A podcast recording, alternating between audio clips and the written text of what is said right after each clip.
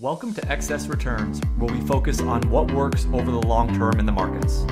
Join us as we talk about the strategies and tactics that can help you become a better long term investor. Justin Carbonneau and Jack Forehand are principals at Validea Capital Management. The opinions expressed in this podcast do not necessarily reflect the opinions of Validea Capital. No information on this podcast should be construed as investment advice. Securities discussed in the podcast may be holdings of clients of Validea Capital. In this episode, Jack and I discuss the lessons learned from our most widely read five questions interview series on Validea's Guru Investor blog. We then try to relate these lessons, which come from discussions with Corey Hoffstein, Jim O'Shaughnessy, Wes Gray, Michael Mauboussin, and Ben Hunt, to concepts we believe investors can learn from. We hope you enjoy the discussion. Okay, today we're going to use your article that you wrote, Lessons from Our Most Read Five Questions interview series. Um, and just to kind of set the stage here, one of the things that we've been doing, um, and you've basically t- taken the lead on this, is we've been interviewing thought leaders and experts in the investment space um, for the Validea blog, and it's the series is called our Five Questions um, interview series.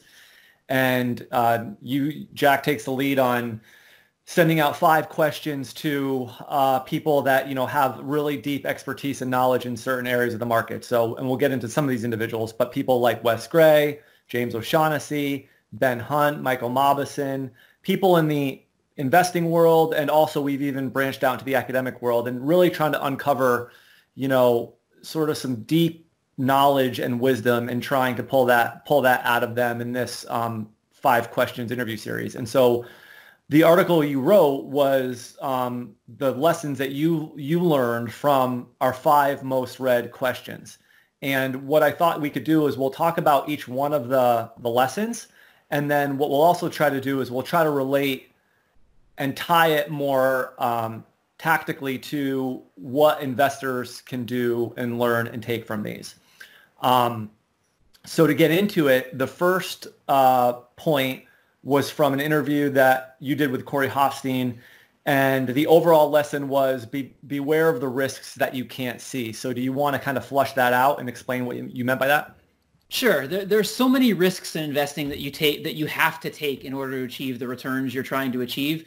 And what you want to avoid doing in investing is is taking risks that you don't get compensated for. And and Corey has been has taught me a lot about that there are a lot of risks out there that maybe many investors don't see, but they are taking and that they're not actually receiving any compensation for taking those risks. And so the, the five questions I asked Corey were all around various risks that occur in investing that many people take, but they don't actually know they're taking them. And, and you know, the primary one we talked about is the one called timing luck.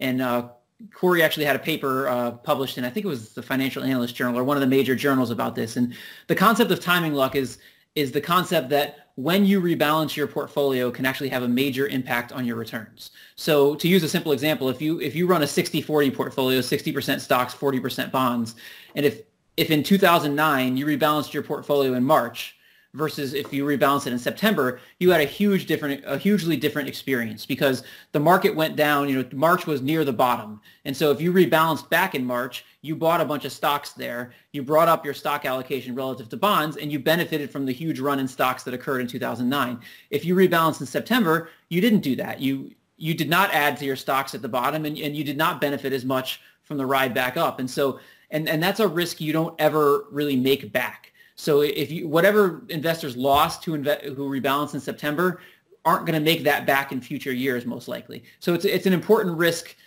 to understand that it exists and and you know we can talk a second you know Corey uh, has some options he talks about in terms of how you can deal with it. Yeah, so I mean, why don't you how how would an investor be able to mitigate some of that timing risk? What would some strategies be? So Corey has some really complicated strategies he uses as a money manager, but the, the simple one most investors could use is just don't rebalance your entire portfolio at the same time. So going back to our 60-40 example, if I were to say I'm going to rebalance my portfolio quarterly and I'm going to rebalance 25% of the of the portfolio each quarter, well, I'm now mitigating that risk. So I could treat it as if, even though I have one portfolio, I could treat it as four different portfolios, one that rebalances each, you know, during each quarter four times a year. And by doing that, I'm minimizing that risk because going back to our previous example, at least a portion of my portfolio would have been rebalanced at the beginning of 2009, and that portion would have benefited from the run in stocks for the rest of the year. And so by, by spreading out your rebalancing, you, you can manage that risk. But and by the way, before we move on to the next point, it, you know, it's true with because some of the stock selection models we run, we've run them in a similar way where we may have like four rebalancings throughout the year. So if you're using an active stock selection strategy and you rebalance, you know, that strategy may bring you heavy into one industry. If you rebalance the whole strategy, you may go really heavy into energy or really heavy into retailers or really heavy into financials. Whereas if you're just doing like a fourth of the strategy, let's say every three months, you know, you might be able to not have the portfolio too heavily weighted into one specific sector if your models are really finding significant value in that sector. That's a good point. And you know, one of the things, and we, and we, talked on a previous episode about our, our tax system for selling, and one of the thing, one of the goals with that was to take strategies like value that can do well when they're only rebalanced once a year, but to take that rebound, that once a year rebalancing and sort of to spread it over 12 re- monthly rebalancings throughout the year. So we get the same amount of turnover, but we're able to rebalance 12 different times a year, which which manages this whole timing luck. Mm-hmm. Yep. Okay. All right. So the fourth, um, Leslie did two pretty comprehensive interviews with O'Shaughnessy. And for people that, many people watching this know who Jim O'Shaughnessy is, but for those that don't, O'Shaughnessy wrote the book, What Works on Wall Street. He's pretty much a pioneer when it comes to quantitative investing strategies. And yet, you know, throughout the interview, um, many times O'Shaughnessy was able to say he didn't know or he didn't have an answer to that question you were asking him. So I, th- I think you, you know, you valued that a lot. And that was something you wrote about in your article. And so um, I'll let you sort of shake that out a little bit more. Yeah, like you said, Jim is one of the most accomplished quantitative investors that exists. And you know what's what what I found really interesting about the interview is at various points he was more than willing to admit he didn't know. And you know sometimes I would ask him questions where there just wasn't an answer, and sometimes I would ask him questions where you know, he would need to research it further or he hadn't researched it personally, so he didn't feel comfortable giving an answer. And I think that's really important for all of us because what we don't know in investing far exceeds what we do know. And so all of us should be willing to admit that we don't have all the answers. And, you know, when you see the talking heads on CNBC and financial media, they, they want to say they always have the answer. They want to say they know where the market's going this year. Or they want to try to answer other questions like that that don't have an answer. But all of us should be willing to take a step back and say, we don't know more than we do know, and we should be willing to admit that. Yeah, I mean, how many times do you turn on the TV, do you hear someone saying, I don't know? I mean, that's, you know, they're all, you know, trying to really answer things that are almost unanswerable. I mean, and they have to project that um, level of expertise because that's what they're sort of on these, let's say, business channels to do. But, you know, in many cases, these are just, there's a 50-50 shot of getting it right or wrong. And I don't know, I, I just think it's a good point that, you know, you very seldomly hear people say, I don't know and you know that's something you know, that investors should be thinking about. If someone comes on and they seem to have all the answers, that probably means they're trying to sell you something, and it probably means you shouldn't be listening to them. Yeah, and you can't blame the people for going on CNBC for trying to say they have all the answers because, you know, CNBC is not going to bring people on for its annual market outlook to sit there and say, I have absolutely no idea what the market's going to do this year. But right. that is the reality. You know, if, if you look at the, the market forecasts that are put out there, most people have absolutely no idea where, what the market's going to do this year, but it doesn't make for good TV. So it's just important to, I mean, to understand that that type of thing is entertainment and to take it with a grain of salt and, and just to understand that certain things are just not knowable. Yep. Okay. The third lesson was um, uh, uh from an interview you, did with Wes Gray. Wes is uh, CEO of Alpha Architect. They're another quantitative investment research firm. We've gotten to know them quite well over the last couple of years. And the point that you took away from that was you uh, get paid to endure pain. So you want to talk about that a little bit? Yeah, this isn't a lesson I probably have to explain too much for value investors right now because value investors are understanding the type of pain Wes is talking about. I mean, we're in, we're in a period now where we have had a decade of underperformance for value. And, and this is true of most quantitative strategies or most active strategies is that if you're going to look different, at times you're going to go through painful periods where you underperform your benchmark. And your ability to sit through those painful periods and stick with your strategy is going to determine whether you're successful with that strategy. And so that was the main lesson from Wes is that you know the pain of investing in especially focused quantitative strategies can be very extreme at times and your ability to stick with the strategy through that pain is going to determine your success. And so I think for investors, for those investors that are trying and aiming for market outperformance, understanding that any strategy that has the potential to beat the market over the long term, you know, inevitably will go through periods of underperformance and you have to be willing to deal with those periods or else you won't be there on the back end when a good strategy hopefully reverts and gives you that excess performance over the market. So I think that's kind of the key takeaway here is if you're going to shoot for that market outperformance, you have to be willing to live and deal with that pain. And I think also look historically and say, when have there been other times similar to this? And, you know, what is my maximum amount of pain that I can deal with? How much under relative underperformance I can deal with? If you can't answer those questions up front, then, you know, when these inevitable times come, it's going to be very difficult to stick with those types of strategies. You yeah, agree? you have to be honest with your honest with yourself about if active investing is a game you even want to play because if you're much better off admitting up front that you can't endure this type of pain than you are abandoning the strategy when it's going through a tough period. You know, for those investors that can't endure the pain, an index fund is a perfectly reasonable investment and it's it's the best investment for those types of people. It's a minority of people that can endure this type of pain in search of excess returns and, and those are the types of people that should follow act, active strategies. But the important thing is to identify yourself where you fall on that spectrum up front rather than figuring it out when you're in one of those drawdowns. Okay. The next point was from Michael Mauboussin. Um, Mauboussin's obviously a thought leader when it comes to a lot of different things on investing, the difference between luck and skill, um, base rates, reversion to the mean. Um, he's written a couple of books on um, investing, and he's just a super knowledgeable, thoughtful guy. Your interview with him was really good. Yeah, you know, I think Michael's one of the smartest people in the investment world. And so I wanted to take advantage of that opportunity and I wanted to ask him the hardest questions I could possibly come up with. I asked him about the active to passive debate. I asked him, asked him whether passive uh, buying is impacting stock prices. I asked him about the total alpha that's available in the market and how that impacts falling fees. Um, I asked him about the differences between expectations and reality investing and whether that gap is narrowing, making it harder for active investors. So I asked him the most difficult questions I could come up with. And, you know, he, did, he didn't have answers for all of it because there aren't answers for all of it.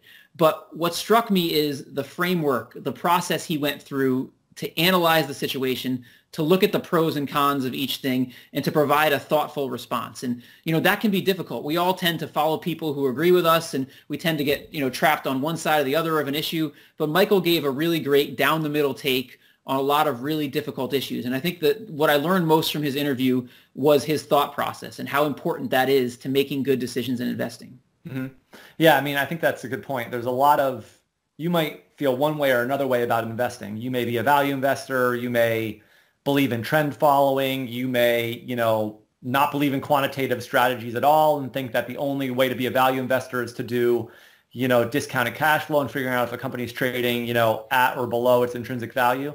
But the point is, is there's a lot of gray area in all of this. And I think Mauboussin's interview really, you know, you could follow his thought process and he ultimately would kind of end up somewhere, but it, you know, it wasn't a sure thing. And he, like you're saying, he had, you know, uh, anal- analytical and systematic and thoughtful, intelligent process that went into those answers. So that's definitely an interview that we hope people sort of take a look at. Yeah, and if you if you take a take the active passive debate for as an example, so there's, there's a lot of debate about whether all this passive buying that's going on, all these people moving to passive funds are impacting stock prices or not. And you know, you have people on one side who say absolutely they are, definitely, and people who on the other side who say they definitely are not impacting stock prices. But the reality is probably somewhere in between. And, and that's what Michael got at at the interview. He, he said, you know, I really don't know, but here's how I would go about looking at that. And here's what the data tells me. But it, so the, I think one of the major lessons is don't get trapped on this side or on that side. You know, understand that investing, a lot of the the true answer exists in the gray area in the middle. Mm-hmm. Okay. And the last lesson was from an interview you did with Ben Hunt from Epsilon Theory.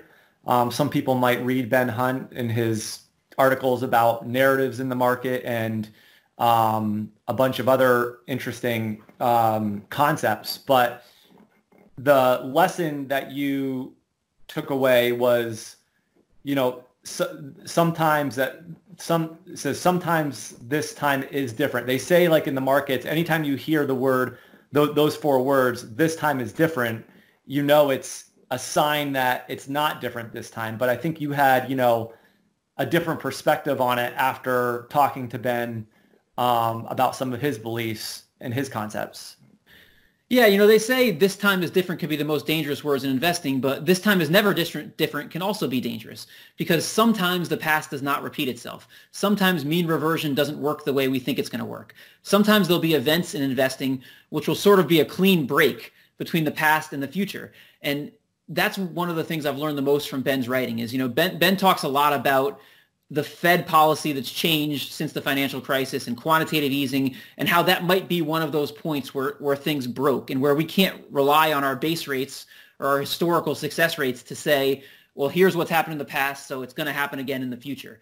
You know, if that is a breaking point, then we have to take that past data with a grain of salt and we have to understand it's not going to be as predictive as it was in the future. And so I think it's important to understand that this time is not always different or this this time is not always the same. Sometimes this time actually is different. Right. And and this could be one of those cases. It might not be but it's important to at least keep in the back of your mind that it could be different this time. And, and this fed policy change could be a significant headwind to something like value investing. And it's just important to keep that in mind i think for for investors. Yep.